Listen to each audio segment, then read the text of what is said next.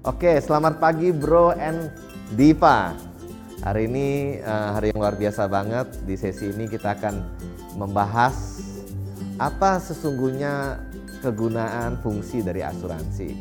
Di sini akan ditemukan uh, teman-teman ada akan sharing setelah ini empat fungsi utama dari asuransi, ide-ide dasar dari asuransi sehingga teman-teman boleh melihat betapa pentingnya asuransi uh, di dalam uh, setiap fase dalam kehidupan teman-teman sekalian.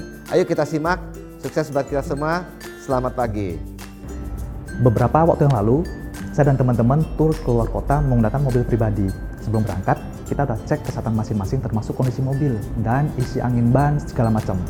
Tapi waktu itu hati saya merasa was-was dan itu terbukti suatu perjalanan pulang di subuh hari. Tiba-tiba ban mobil pecah dan rupanya di mobil nggak ada ban serep kita harus menunggu petugas bengkel berjam-jam baru bisa tiba di lokasi kita. Nah, begitu juga dengan asuransi. Asuransi itu ibarat ban serep, ya. Dan sejak saya memiliki asuransi di AIA, saya merasa hidup saya lebih tenang dan aman, terutama waktu saya harus keluar rumah beraktivitas. Karena seandainya terjadi apa-apa sama diri kita, maka asuransilah yang akan membackup segala persoalan kita. So, teman-teman, milikilah asuransi sebelum kita membutuhkan. Semangat!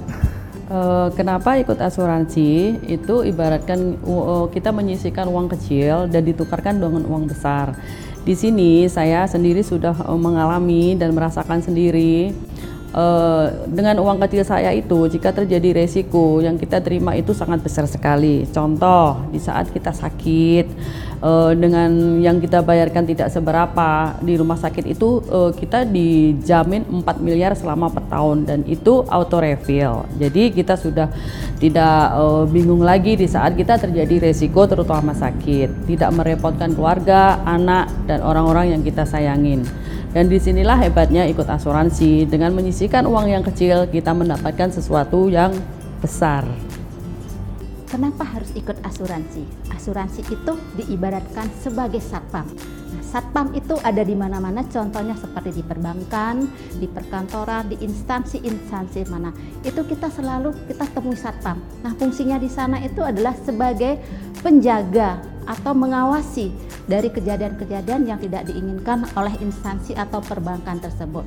Nah, di sini asuransi diibaratkan sebagai satpam, itulah fungsinya untuk melindungi kita juga jiwa kita dari segala resiko. Jadi satpam itu ada resiko ataupun tidak kita tetap bayar. Nah begitu juga di asuransi kita harus tetap membayar preminya ada resiko ataupun tidak ada resiko.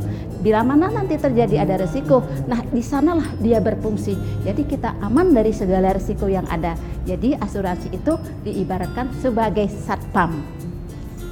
Di AIA itu nasabah merasa aman. Kenapa?